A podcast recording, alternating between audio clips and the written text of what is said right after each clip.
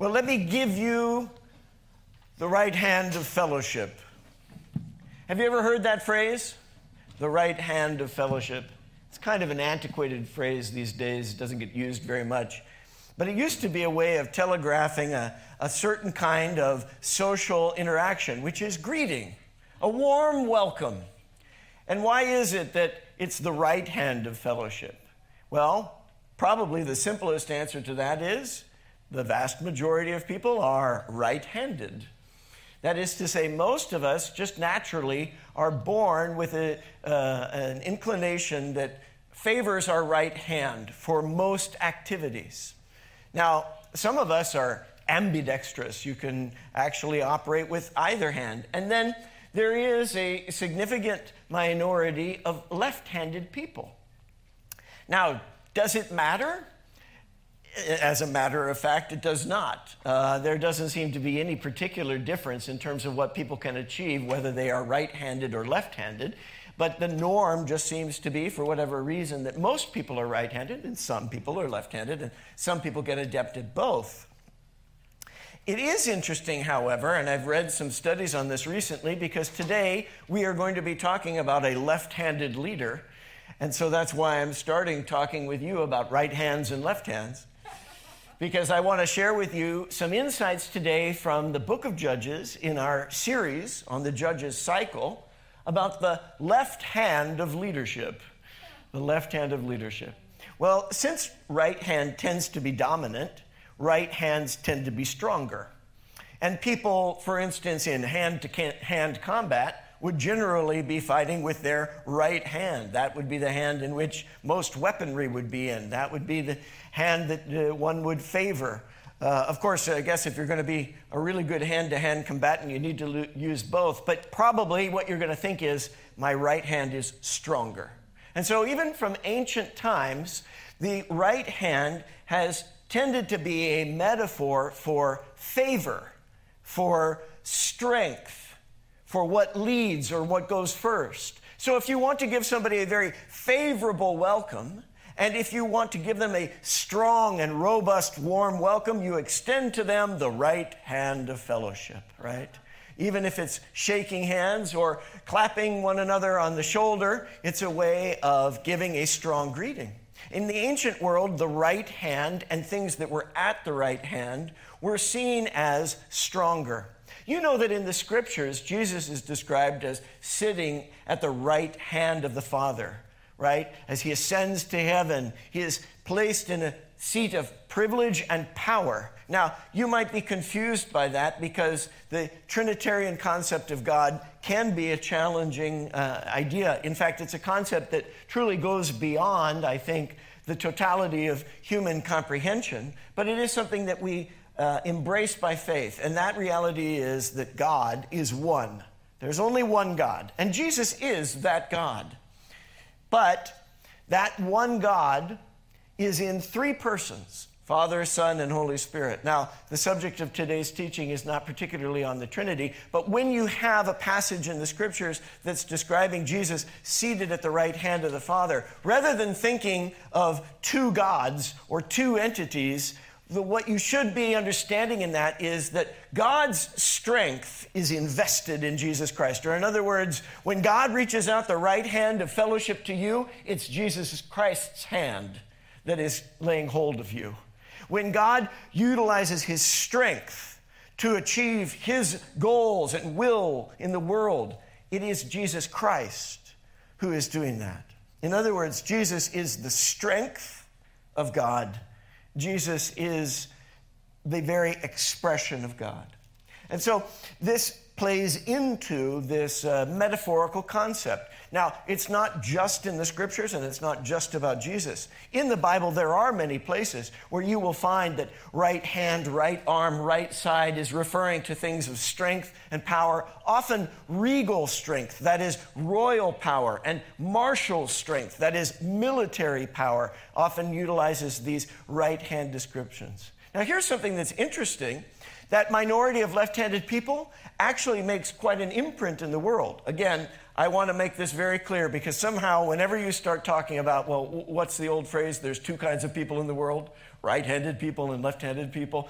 I guess there's also, like I said, the ambidextrous. But whenever you start talking about categories of people, somehow people start wondering, well, which one is better, right? And that's not the intent of the, the teaching, it's not the point of the topic. And in fact, I want to reiterate one is not better than the other. There's nothing wrong with being right handed and nothing better about it, and vice versa for the left. But one thing that is notable is there are many more right handed people than left handed people. And yet, in terms of, in relationship to the uh, percentage of the populace, the left handed uh, representation among artistic types and leader types seems to be unusually high. And in fact, as I mentioned, I've been looking at some studies and there's some scientific evidence that suggests that handedness, so to speak, that is, which hand you prefer or lead with or are more adept with, relates to some brain structures and may even have genetics involved with it. And again, it's not saying that one is better than the other, but it's an interesting uh, arena of study for those whose, uh, whose you know, purpose is to study such things. And in doing so, what they found is that many left handed people seem to be um, highly creative or prone to certain kinds of uh, leadership roles, or at least we find many of them in such roles. There's been kind of an ad hoc uh, attempt to explain that. Maybe it has to do with the world being oriented in a way in which you constantly have to adapt. You know, the world is made primarily for right handed people. So if you're left handed, maybe there's some kind of novel thinking and innovative uh, attitude that gets developed in you. Um, although that doesn't seem to have a lot of scientific favor behind it right now. It's sort of like pop psychology at work there, but maybe there's something to it. I don't know. In any case, let's talk about what left handedness meant symbolically and metaphorically in the era of the Bible and in the era of the Judges, because that's actually really at the root of why we're talking about what we're talking about today. As I mentioned, right handedness was a way of symbolizing and describing strength and power. So left handedness was seen as the opposite of that. Now, once again, I'm not saying if you're left handed, you're weak or worthless, and I'm not praising the right handed, but we're talking about the metaphors left hand was seen as something weaker, something lesser, something outside of the mainstream. If you were going to choose a warrior, the idea was choose the right handed one, choose the stronger one. If you were going to choose a leader, the idea was choose the leader who looks like he's going to be or she's going to be the best leader. So, left hand of leadership, in terms of the scriptural metaphor, is describing leaders who don't look like what you think they would look like, who don't seem to have the skills and strengths that you would want. And when you think about leadership like that, you find that it shows up in the Bible a lot. I mean, I can think of some examples. Can you? How about there in the middle of two nations' troops gathered on either side of the hills, and in between there's the valley, the valley of Elah, and one figure strides out, huge, so enormous that you can see him from a great distance. But where's the other figure? You can hardly even see who this champion of Israel is going to be because it's a kid. Some kid coming out. Now, here's a huge warrior clad in armor with, with a spear like a, like a weaver's beam. Have you ever seen uh, somebody at an old fashioned weaving mill? A huge beam. And he's coming out with all this armor and with this booming voice and all these muscles. I mean, he must have looked like Vin Diesel and, and Dwayne Johnson combined. I don't know, that's some kind of fast and furious warrior there. And yet, the other guy is the one who wins. The classic, right, of David and Goliath. It's the left hand of leadership. In fact, when King Saul says to David, All right, you can go ahead and fight for us, why don't you wear my armor, the king's armor, the best armor in the land? That's the right hand of strength. But David says, It doesn't fit me. It's not the way I work. I'm a shepherd boy. When I face off against lions and bears, oh my, I come with my sling and five smooth stones, and this, the great I am, Amen. is with me. Amen. And that's what David said to Goliath. You come out here with all your strength, like the great big right hand of the Philistines, but I am here, just this left handed leftover kid, except that I come to you in the name of the Lord God. so that all the world will know that there is a God in Israel. That's left handed leadership. And God uses that. Amen.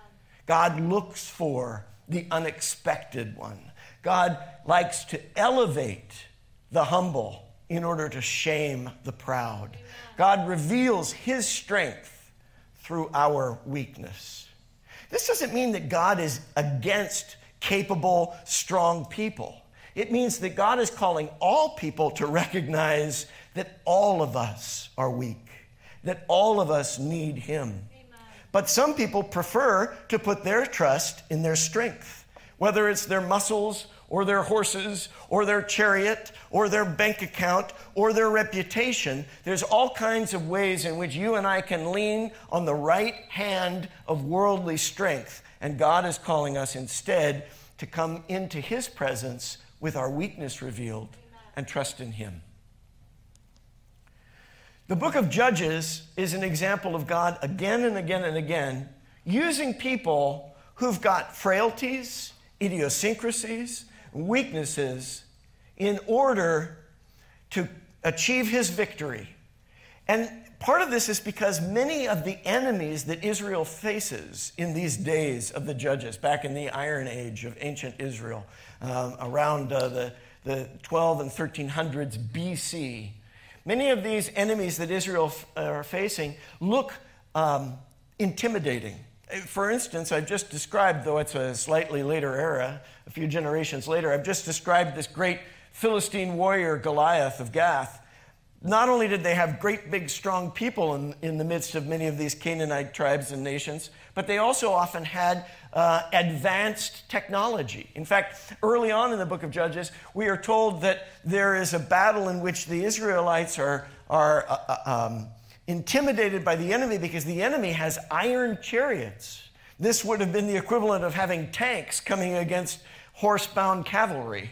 And so they have this new weaponry made of this relatively new uh, uh, um, kind of uh, iron uh, working process that had recently been developed. And so many times the nations were larger, They're, they outnumbered the Israelites. In fact, when we come to Gideon in a few weeks, we'll see that not only did God was not God was not disturbed that there were going to be fewer uh, Israelites fighting with Gideon, but he actually tells Gideon, "I want you to weaken the army. I want you to cut down the numbers. I want you to come against them with fewer, so that it will be clear you didn't win because you had the advanced technology. You didn't win because you had the greater numbers. You won because I am with you. Amen. So again and again, we see that in Judges. And why is it that this is, is occurring, that they are constantly coming into these conflicts? Because there's this Judges cycle at work. Now, this is a bit of review. If you haven't been with us in the series before, this brings you up to speed on why we're titling it what we are calling it which is a fairly familiar concept in terms of scriptural study, especially when it comes to the book of Judges and to the broader um, section of scripture that is known as Deuteronomic. It's known as Deuteronomic because it reiterates the values that are expressed in Moses' Deuteronomy sermon, the whole book of Deuteronomy, which encapsulates basically everything that God has called the people to, to know and to believe and to live with this as their foundation. In fact, in Deuteronomy 8:11, you get a great snapshot of the Deuteronomic value. It's the Lord saying, "Be careful that you do not forget the I am. Do not forget the I am your God, failing to observe his commands, failing to observe his laws and his decrees." That are being given to you this day. So the Deuteron- Deuteronomic principle is remember God and rely on Him. And the judges cycle is people forgetting. and so it applies to you and I. Here in Judges chapter 2, which we looked at um, last week, we saw the uh, presentation of the Lord Himself uh, in the form of the angel of the Lord, which I suggest to you is Jesus Christ Himself coming to the nation and reminding them of who God is and what He has promised and calling them to account. Why have you forgotten these things? One reason that they forgot is that they were not teaching one generation to the next. Parents failed to inculcate in their children the values of the scriptures and the reality of worship of the Lord. There arose another generation after the Joshua generation who did not know the Lord or the work that he had done for Israel. Now, if you can remember backwards to our reading, or your own reading perhaps at, at any point, of the book of Exodus, you'll remember that this same kind of phrasing described the leaders of Egypt and the people of Egypt when the Israelites, the children of Israel, were living in Egypt. You'll remember that, that God had elevated one of uh, Israel's sons, one of Jacob's sons, Joseph, to be the, uh, basically the co regent of Egypt. And during his era, things were good. But that Pharaoh who had elevated Joseph died. And later on, another Pharaoh came into place, and there, another generation of Egyptians were living who did not know the Lord and what he does. That you can expect in the world. Although it's tragic, it's predictable, but it's offensive to God when it's among his own people. And here it is among the people that he has proclaimed himself to and the people that he himself has delivered. And so the people, when they forget God, they do evil. That also is predictable. They abandoned the Lord, and so the anger of the Lord was kindled against them. Not because God is some raving lunatic of wrath. In other words, God said, I must discipline you because you're going off the track. I must correct you, otherwise, your error will just multiply. So God's wrath is God's judgment. You see, God is the judge. And what God's judgment about is not about bringing all kinds of penalties for the sake of, of punishment, or that is to say, for the sake of some kind of uh, um, desire to, to carry out vengeance out of God's grand ego, but rather, God wants to correct what has gone wrong. And so, though God is the judge, this is how God brings his judgment into the world. This is how God brings his word into the world through people. People like you and me. And you say, Well, I'm not perfect. Neither are the judges. But God's strength is perfected in our weakness, according to 2 Corinthians. So the Lord raised up judges who saved the people out of the peoples that were plundering them. In other words, who saved the children of Israel from the enemies that were around them. But look, it cycles again. They didn't listen to their judges. And here, this is a very good literal translation of what the text actually says in Hebrew. The way that the people disobeyed is they whored after other gods. As I said, often the text of Judges is very blunt. And it frequently utilizes this sexualized language to describe how God sees people's idolatry. It's like infidelity in a marriage. It's like sexual carnality of the grossest kind. God says, when you are going after these other gods, quote unquote gods, these idols of the people around you, you, you want to be married to them. You want to be intimate with them. You want to bear their children. And so you're betraying me to go off and be with these, these, these, these Johns that you're tricking yourself out to. And indeed, this is not just metaphorical, but what you see, and I believe it's part of the reason why God utilizes this language, is that when people are divorced from God and begin to pursue other idols, it does affect everything of their psychology, their identity, their family, their relationships, their sexuality, and their procreativity. In other words, it begins to multiply. You know why the enemy is so interested in grabbing hold of people in terms of sexuality and relationships? Because it's a multiplying principle. Sex is how more people get made. Now, that may seem so evident and fundamental that it, it almost begs the question why even uh, make that statement? And after all, many of the things that go wrong in people's sexuality or family relationships don't necessarily have anything to do with reproducing children. That's not the only thing that gets reproduced in relationships. There's a spiritual dynamic, and that also reproduces. It's the principle of what is sown and what is grown. And so every aspect of carnality can be used metaphorically to describe people being unfaithful to God. Idolatry can be described as sexual infidelity or carnality. It can be described as greed. It can be described as, uh, as uh, um, enslavement. And the scriptures use all of these metaphors. But you'll see that there is a particularly pronounced focus on the idea of an unfaithful wife in terms of the people of Israel. And that's because God has basically said, I want to marry you. I want you to be bound to me in covenant. And what God is saying is, you've broken that covenant, and the way that you are relating to these false gods around you is going to multiply in your life and affect generation after generation. And here we see it literally at the beginning of chapter 3. The Israelite people marry their daughters off to Canaanite husbands, and they receive Canaanite husbands for, uh, for their daughters, and they receive Canaanite wives for their sons. And so there's an intermingling of the people, and there's an intermingling of the populace. Now, please don't make the mistake that some people in the past have, have embarrassingly made, and it's, it's uh, so fundamentally flawed that uh, it's shocking that people would come to this conclusion.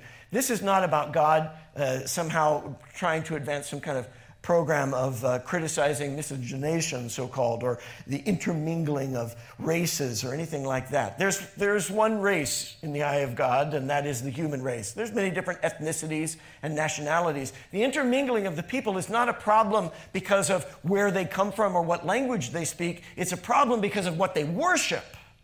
It's the intermingling of ideas and ideologies and idolatry with the people of God.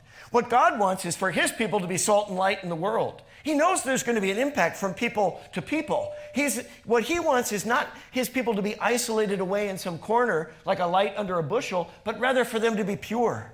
He wants them to re- retain the reality and wisdom of his word and the purity of his light so that they can be a witness in the world. That's what he wants for you and I too. And if the people of ancient Israel were plagued by the problem of the influence of the cultures and the ideas around them, guess what? So are we. And the solution to it is not to become isolated, but rather to become concentrated with Jesus at the center of it all, focused on his word and his ways, so that we can avoid the judges cycle in our own lives, because in fact, this cycle does show up in our lives. The cycle is people turning away from God, often when things are going well. The more that they have, when they achieve a victory, when they have more affluence, when their right hand is feeling strong, their right hand goes off in the other direction. Remember what Jesus said? If your right hand causes you to sin, cut it off. If your right eye causes you to sin, pluck it out. What Jesus was saying is if walking in your own strength is leading you away from God, then better that you should weaken yourself and die to yourself and lean into God so that you can get back on the right path. Because frequently, when we think that things are going well, we feel good and strong, we walk away from the Lord. And God uses negative experiences to bring his people back to him. So God says, All right, you're going to marry those gods those idols around you and you're going to trust in the, what those people trust in, you're going to be subject to the power of those idols and to the people who adore them. And those people don't love you like I do. They're going to bring burden on you, and they do. There's warfare, there's thievery, there's devastation in the society. The people call out, Oh, God, help!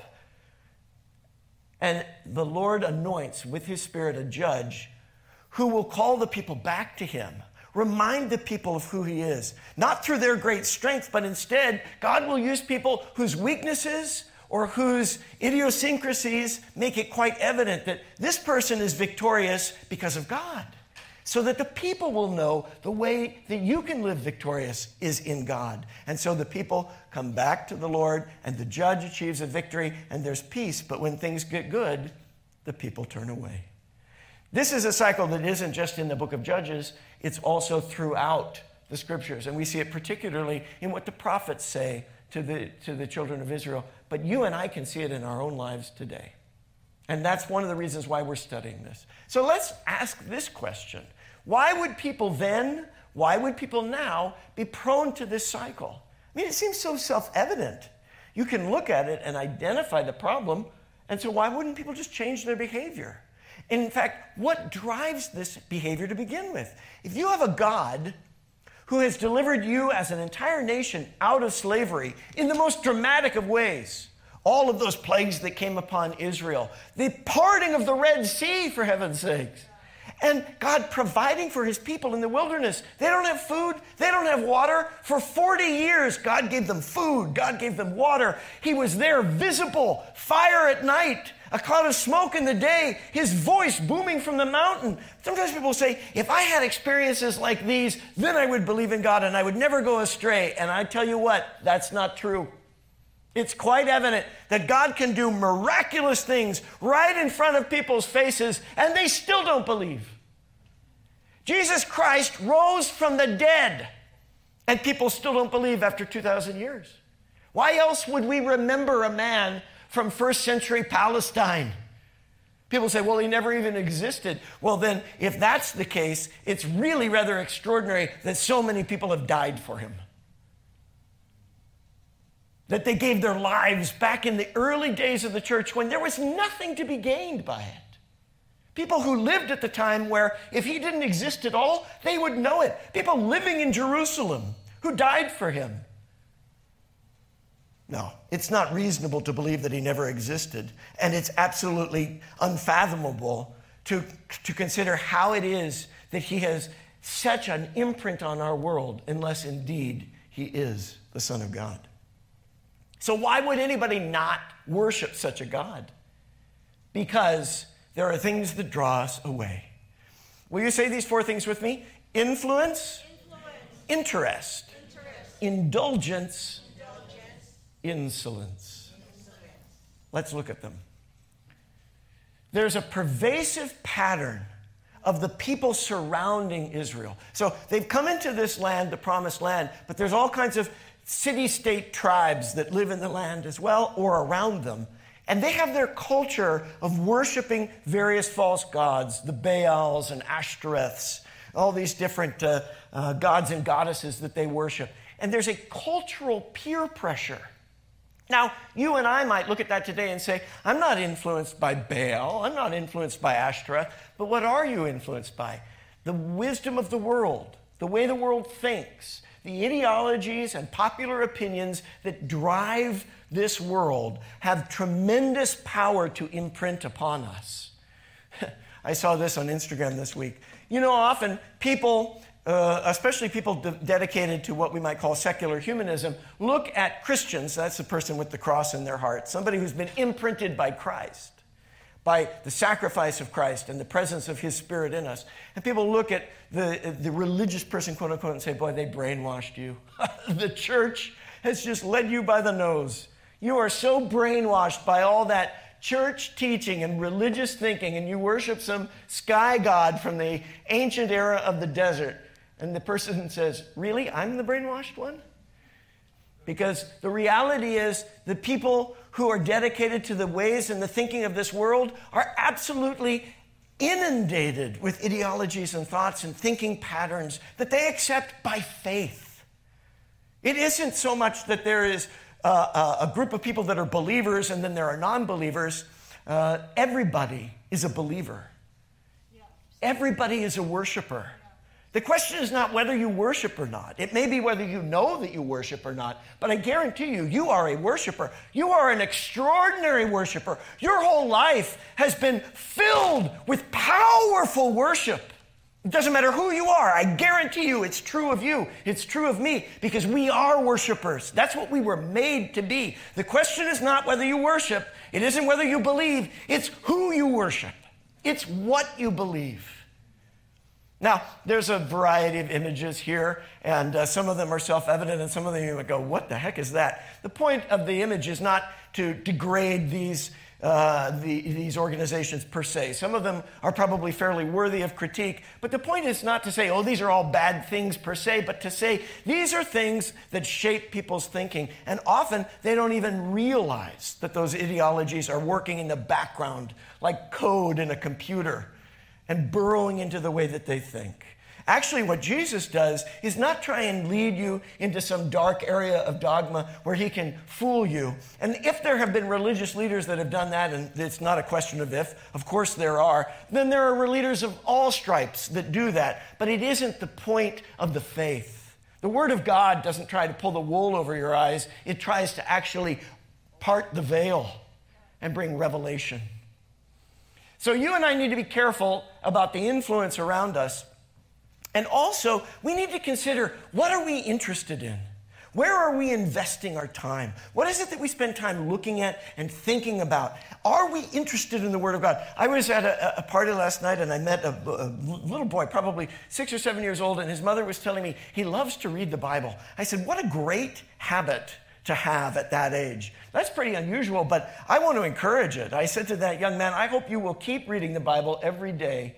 And when you do, do you sense the love of the Lord for you? And he said, Yes. Now you might say, Oh, that's just a little kid. But I tell you, I believe in the sincerity of what he was saying. Now, I, not all of us have had that experience when we were young, but any of us can have it no matter what age we are if we say, I want to know the word, I want to know the Lord. I want to get closer to him. Does that interest you? Many people would say no. Israel was very curious instead about these other gods. Why do these people worship them? What can Baal do? What can Ashtaroth do, right? What can Dagon do? They were gods of things, fertility.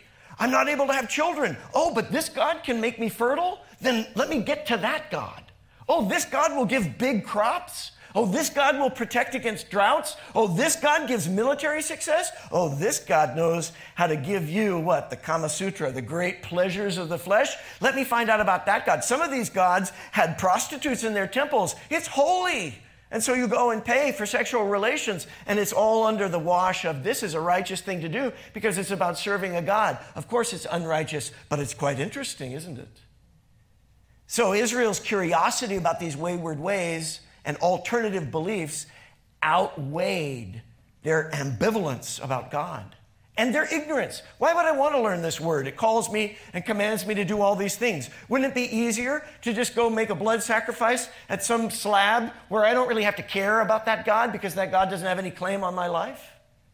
Apathy and ignorance about God, curiosity about the things of the world around them, and perversity, carnality, greed, and probably most of all, the desire to control, like I've just described.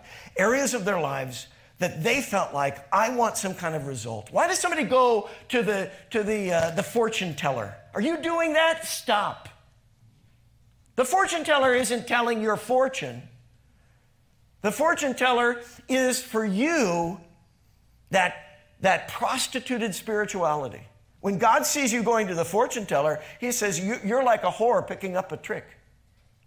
That, that might sound really intensely, almost perversely obscene. That's the way the scripture talks. God says, if you want to go to the fortune teller to find out your future, then your future lies with that fortune teller. But what can they really do for you? If you want to find your fix through some kind of drug or through some kind of bottle, if the way that you feel like you can be in control of the world is through your news feed or through the way you, you dominate your workplace, then those things become gods to you, idols. And people lust after them because there's power and influence that's very appealing in that.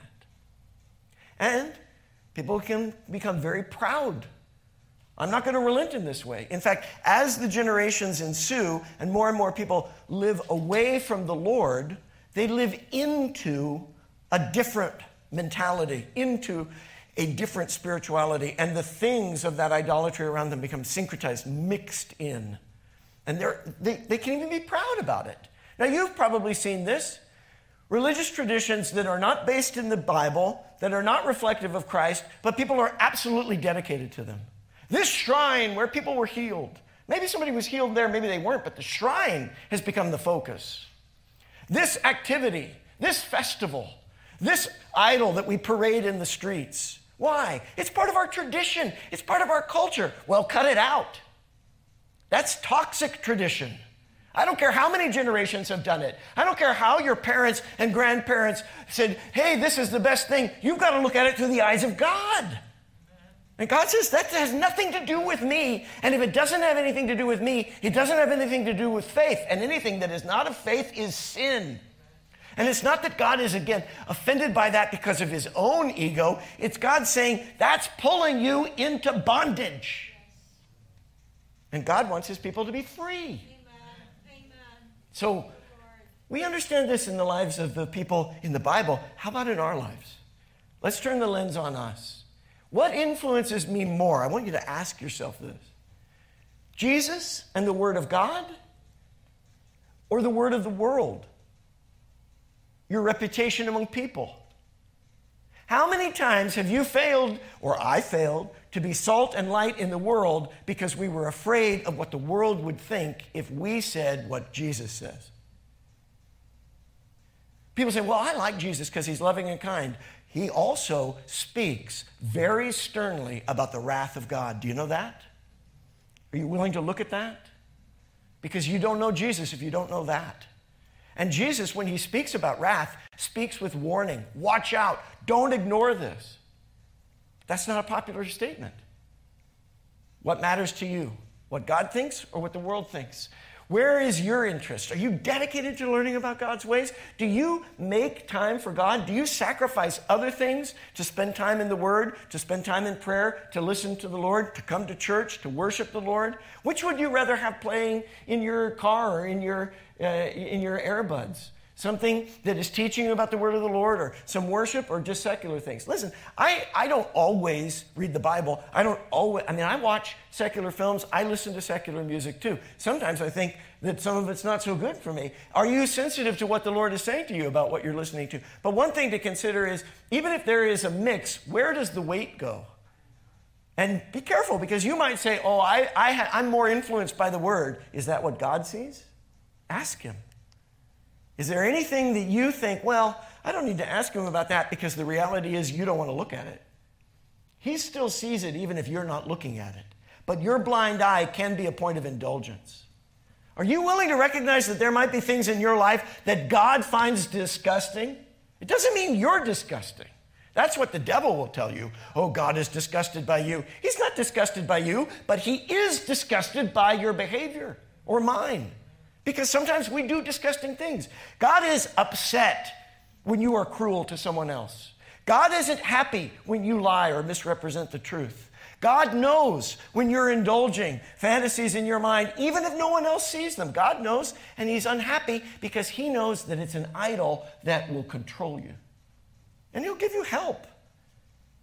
But if you're too proud to ask for it, if you're unwilling to accept it, if your insolence says, I don't need that, I don't want that. There are people who say, you know, don't tell me that God is good. Look at all the bad things that are done in the Bible, and God just looks on uh, or even approves or calls people to do it. And their pride is, I'm better, I know better, I understand better.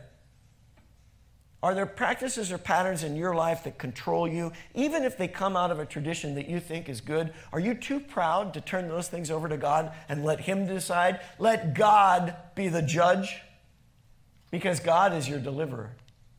So, these deliverers that we're going to be looking at in weeks ahead are people who actually stand in the place of God because God's Spirit is upon them to anoint them. Today, having uh, already looked at this uh, section of uh, uh, the introduction of the judges cycle, I want to remind you that the judges are a way for us to see God at work in our world through people like us. I mentioned that the judges cycle is something that shows up as a, as a concept even in the era of the prophets. Isaiah says, In the night I search for you. Here's interest, right? I'm looking for you, God, day and night. I'm not looking at the things of the world. In the morning I earnestly seek you. This, this indicates I don't want to indulge my own appetites. I want to feed and feast on you. For only when you come to judge the earth will people learn what is right. When you come to judge the earth, Lord God. So it's the righteousness of God that we are hungering and thirsting for. And Jesus said, Blessed are you if you hunger and thirst for that, because you'll be given it. Many of us may feel anxious, weary, Running scared is the phrase I shared with the pastoral team when we met yesterday. But in Proverbs, what we were told is the wicked, they, they're running scared even when no one is after them. Now, the enemy is like a lion prowling around, so the enemy is always after you. But in other words, the wicked have no rest. There's no peace in the way of the world. For all of those enticements and for all the power that is being dangled out, it's all just a lure. There's a hook behind it. And once you're on that hook, you're being reeled in, running scared. But when the righteousness of God is ruling in your life, then you will have the confidence, the boldness, the strength of a lion, the lion of the tribe of Judah. But it's not your right hand strength. It's not how smart you are, how good looking you are, how rich you are, how talented you are, how young or old or whatever. It's the left hand of leadership. Amen. You're a left handed lion because you know that you are relying on the Lord. These are the left handed lions that start out the book of Judges. Let's look at their stories quickly before we conclude today. Othniel, whose name actually means lion, lion of God, Ehud, who is actually left handed, and Shamgar, who is kind of a leftover in the text, but he's got a lion's share of glory because after almost 3,500 years, we're still speaking his name because of how God used him and brought him fame. Lessons from these three men. In Judges 3, we are first told about Othniel, who's kind of a holdover from the Joshua generation. Now, here you can see the cycle is at work. Joshua's generation has come to its end, and the Israelites are doing evil in the Lord. They forgot their God. They're serving the Baals and the Asherahs.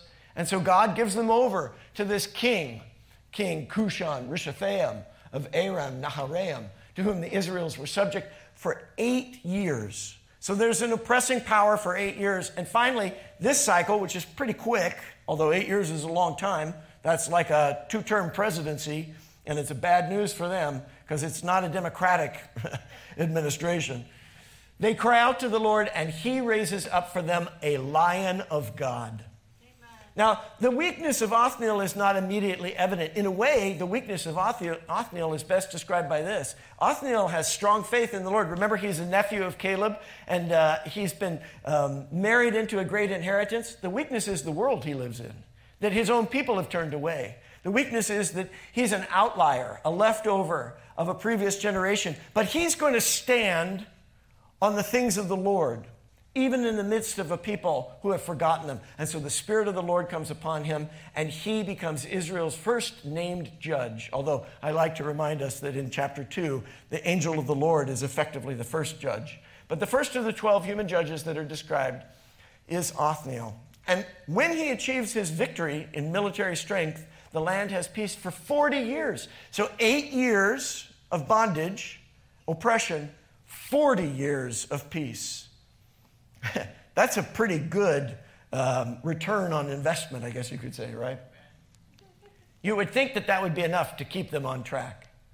So, what's the lesson that we can see from this lion hearted warrior, Othniel? As I mentioned, the name means lion of God. It's not just lion, but lion of God. His strength is not from who he is, but from whom he belongs, Amen. or to whom he belongs.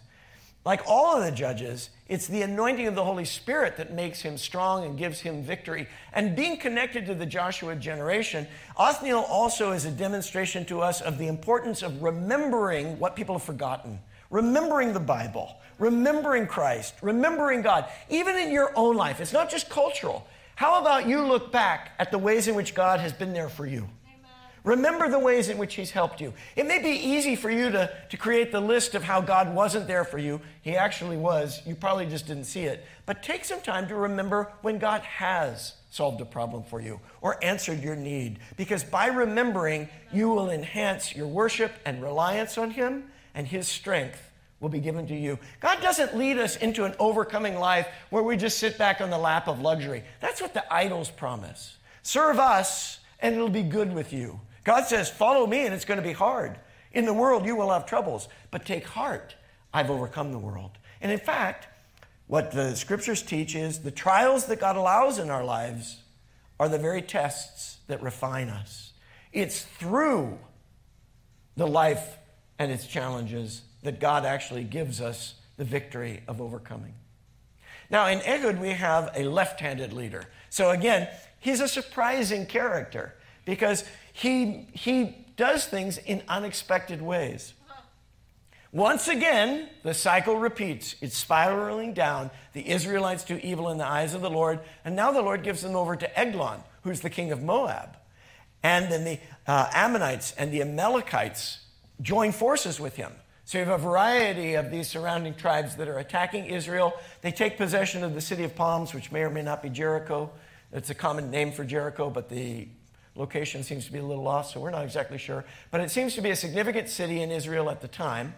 If it is Jericho, then that would be particularly devastating because you'll remember that Jericho is where Israel had its first victory entering into the promised land. So it's like at their very point of strength, they are attacked. And then they become subject to Eglon for 18 years, oppression increasing. Right? And then again, they cry out to God, and God gives them Ehud. Now, Ehud is a left handed man, and this is mentioned in the text a, because it shows us the uniqueness of the people that God chooses. And as I've mentioned, it, it underlines that this is a man who's going to have to rely upon the Lord. But also because God uses this precise aspect of his personality, which is relatively unusual, to give him victory. They had to present tributes to the, to the oppressor king, sort of like taxes. But it was a way of saying, yeah, you're over us and we, we give our resource to you. And so Ehud has been chosen to bring the Israelite tribute to King Eglon of Moab. When he gets there, he goes to Eglon and he says, Your Majesty, I have a secret message for you. Now, I mentioned the book of Judges is kind of uh, blue. And there seems to be a bit of an undercurrent here that Ehud may be appealing to Eglon in more than just a tribute way. I've got a secret message with you. I'd like to meet with you privately. And Eglon says, Hmm, I'm interested. And so they go upstairs to his own private chambers where they can be alone. Ehud reaches with his left hand. In East Middle Eastern culture, this is the hand that is used for uh, the restroom. It's also the hand that is approved for touching of the genitals. Ehud is reaching into his garments with a hand that indicates that he may be about to bring something out.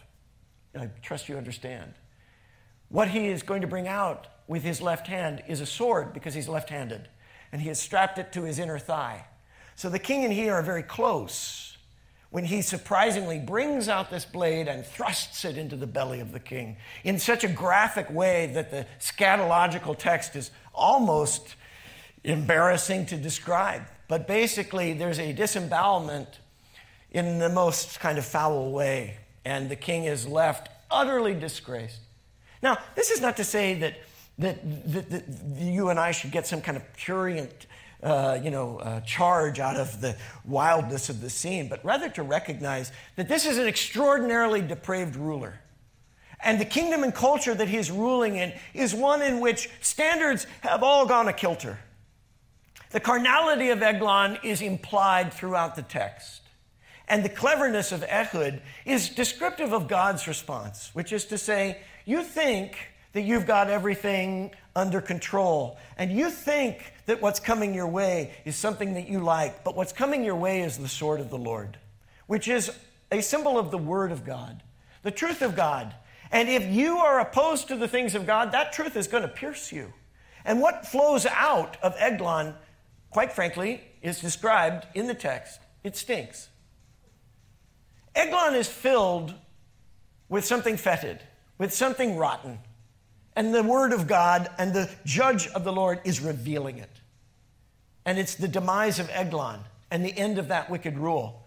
But there's a shaming going on here. And the Lord allows it because what Eglon represents is shameful, and the way that he has ruled, the way that he has oppressed, and his pride in the face of the reality of who God really is, is all worthy of being shamed. God wants the truth and the light to shine upon it. Eglon's heritage is this he's locked in the room. Ehud has, has uh, escaped through a rear way, and the, the servants are all waiting outside, and they, they don't know why the king is taking so long. Why are they so hesitant to go in? Because they know he's in there with the, with the he's entertaining.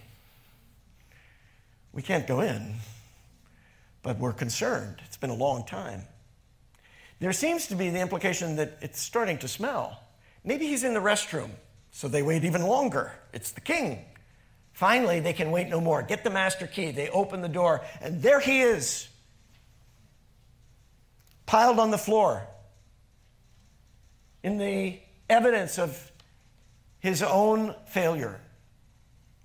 Meanwhile, Ehud, the left handed lion of God, is out blowing a trumpet, representative of worship. And he is saying, Look, God has fallen the mighty, God has revealed the unworthiness of this oppressor. Now follow me, and God will give the enemy into your hands. And so the people of Israel follow him, and there is victory.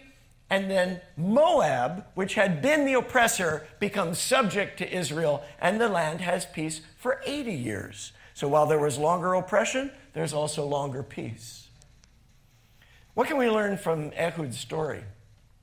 I've mentioned that in the handedness of Ehud, we see some deeper understanding of what's actually transpiring in this scene, but we also see God's affinity for choosing the unexpected to represent him, to choosing people who may have idiosyncrasies that have left them out. Maybe Ehud wasn't the one that you chose when you were picking sides in gym class in ancient Israel because they thought, well, I don't know if this guy is going to be able to get the win for us. God says, I'll use him to get the win. Maybe you have things that have made you disfavored or feel like you're less than. And God would say to you, if it's not something unrighteous, but it's just an idiosyncrasy you maybe feel embarrassed about or you feel left out because of, and God says, I will use that because I will use you.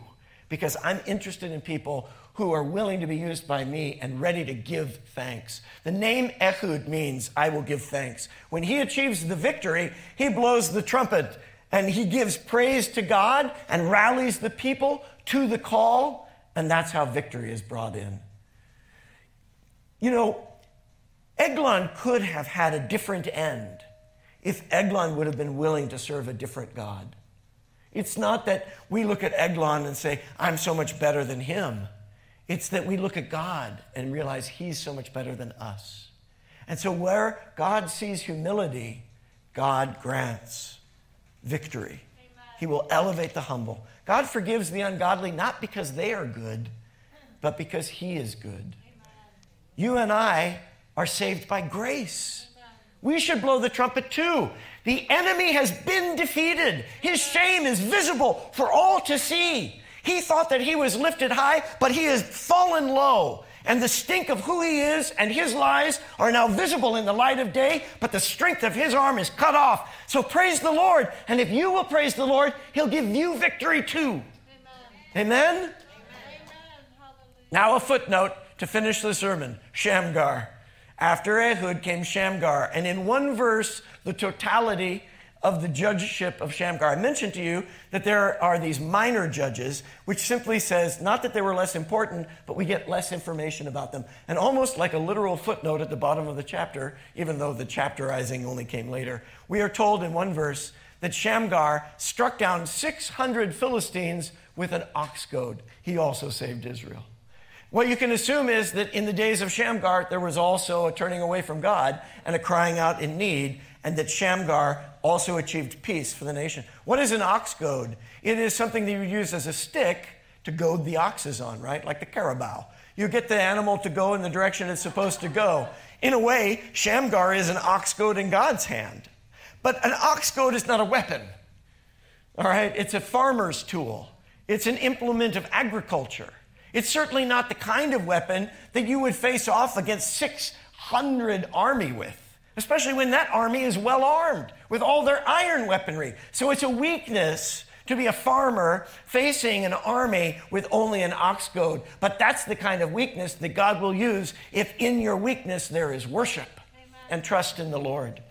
So Shamgar is a leftover judge in the sense of the smallness of the text, using a leftover lance, something that was available in the barn, but in the hand of God can be used for victory. Interestingly enough, the name Shamgar in Hebrew means sword. The very thing that Shamgar is named for is the thing that he doesn't have, and the thing that you would think you need. Yes. It's the days of oppression. There's an army facing against us, and what we need is a weapon. those who live by the sword die by the sword, but those who trust in the sword of the Lord, anything available to you is powerful when you are available to God. Amen. So, in this footnote, uh, footnote of a verse, Shamgar actually makes a dramatic footprint for history. We're still talking about him. This improvised implement becomes the instigation of God's judgment in the world. And he fulfills his call, he fulfills his name by being the Lord's sword against oppression. God empowers the available. Jack Hayford, Pastor Jack, said that the Lord loves his people. It's the Lord who is the one who rescues, delivers, and finishes what we could never do ourselves. It's the Lord who is the judge. How do these judges become judges? The Spirit of the Lord is on them. Amen. The Spirit of the Lord is in them. And that Spirit is Jesus Christ. If you are a follower of Jesus Christ, the Spirit of Jesus Christ is in you. If you're not a follower of Jesus, you can be. And His Spirit will be in you. And there is no other way of life because life eternal is only found in Him. But also, in this present moment, the great I am wants to give His strength to you and impart His purity to you. Now, it's not easy to follow the Lord, and it is scary, and it calls us into conflict, not that we are called to go out there and raise a sword and fight people. We don't battle against flesh and blood. But we do stand in the middle of a world that is arrayed against the things of God. And we are facing off against spiritual powers, invisible in this world, but real in the realm of the Spirit. And as we step into the fray of that spiritual battle, in our prayer, in our witness, in our own acts of faith and trust in the Lord in the midst of all the challenges of our lives, we need to remember with confidence, Pastor Jack says, that our commander, the commander of the armies of heaven, the angel of the Lord, Jesus Christ, not only gives us a place of safety in Him and confidence for that spiritual battle, but He places His sword of His word in our hands. You might be nothing more than a humble farmer, if it were, but the sword of the Lord is in your hands. He's the one who will put it in your heart and in your hand. But you've got to read it, you've got to believe it, you've got to pray about it. But when you do, God will show you where to start.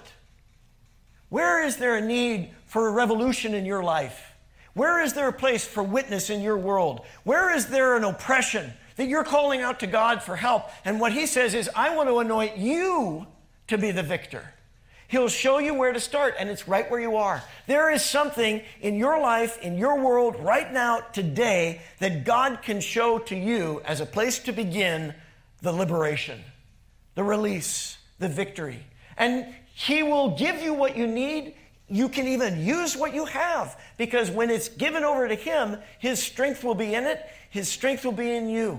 Start where you are, just like Othniel, because he remembered the tradition of the Joshua generation, the promise of the word. He knew who he was. I am a lion of God. You're called also. Wherever you are, God is with you, and you have a call. Remember that. Amen. Take strength in that. And then do what you can, because you can do all things through Christ who strengthens you. It's your weakness that will be a witness just like Ehud, the thing that makes you unique or unusual, maybe the thing that made you an unlikely candidate for leadership or for influence is exactly the thing that God is going to use to reveal his victory and to shame the enemy. Amen. And finally, trust that God will use you. You might feel like no one knows who I am. I'm just down here in one verse at the bottom of the chapter. But God sees you, and there can be a mighty victory that produces a mighty result over an outnumbering enemy simply because God is enough and God is more than enough. There is a God in Israel. Is there a God in your life? I assure you there is. There may be many gods, but if they are not the I am, it's time to topple those idols and stop investing in the very thing that is perverting, that is destroying, that is capturing your life. That depression doesn't come from God. Stop serving it. You say, well, it's a, it's a diagnosis. Then let God produce the prescription in you that brings release. Because I promise you, God can overcome depression. God overcomes anxiety. God overcomes cancer. God overcomes autoimmune diseases. God can change your identity, your orientation, your confusion, your relationships, your role, your career, your studies, your grades. Whatever the issues are in your life, God is enough and more than enough to bring victory. But it's time to worship Him in order to receive from Him the spirit of liberty. Lord, we come to you with our lives today. And we pray that as our lives are penetrated by your word, you don't find something, Lord, that is foul in your nostrils. And yet, what we know is there are things, Lord, that run afoul of your ways in us, our behaviors, our predilections, our pastimes, the people in our lives and the way that we relate to them. There's plenty of things, Lord, that if we are really going to look honestly, and I pray that the light of your truth would shine in us now, we would realize there's problems in the way we think, act, behave, in what we believe. Maybe there's ways in which we've been too interested in the things of the world, in which we've been too influenced by alternative beliefs or traditions. Or we've just become so subject to the commands of the culture or the desires of our flesh or the fears of our heart. We call out to you now, Lord. With repentance, we say, Forgive me for the ways I've turned away from you. Forgive me for the ways in which I've dishonored you or hurt others. Give me the strength to see that, Lord, the wisdom to confess it. Give me, Lord, the courage to make right where I can anything that I've done wrong. But most of all, Lord, I ask you to cut down the idols in my life and to raise yourself up. Lord Jesus Christ we come to you. Will you repeat these words after me? If you hear them and can say them, say them. Lord Jesus, you are God and you are holy. I repent of my sins and I ask you to cleanse me. I believe you can use me and I want to worship you. I give my life my choices, my relationships to you. Do what you want to do in me, and I will give you praise. Amen. The Lord is here, and the I am is at work. Let His grace and strength be alive in you today, and let His word be in your heart and in your mind and in your mouth every day. Join together with his people and let the strength of the faith of the Lord be revealed in your weakness and adored in your humility and seen in your world because Jesus is alive in you. Thank you, church, and God bless you.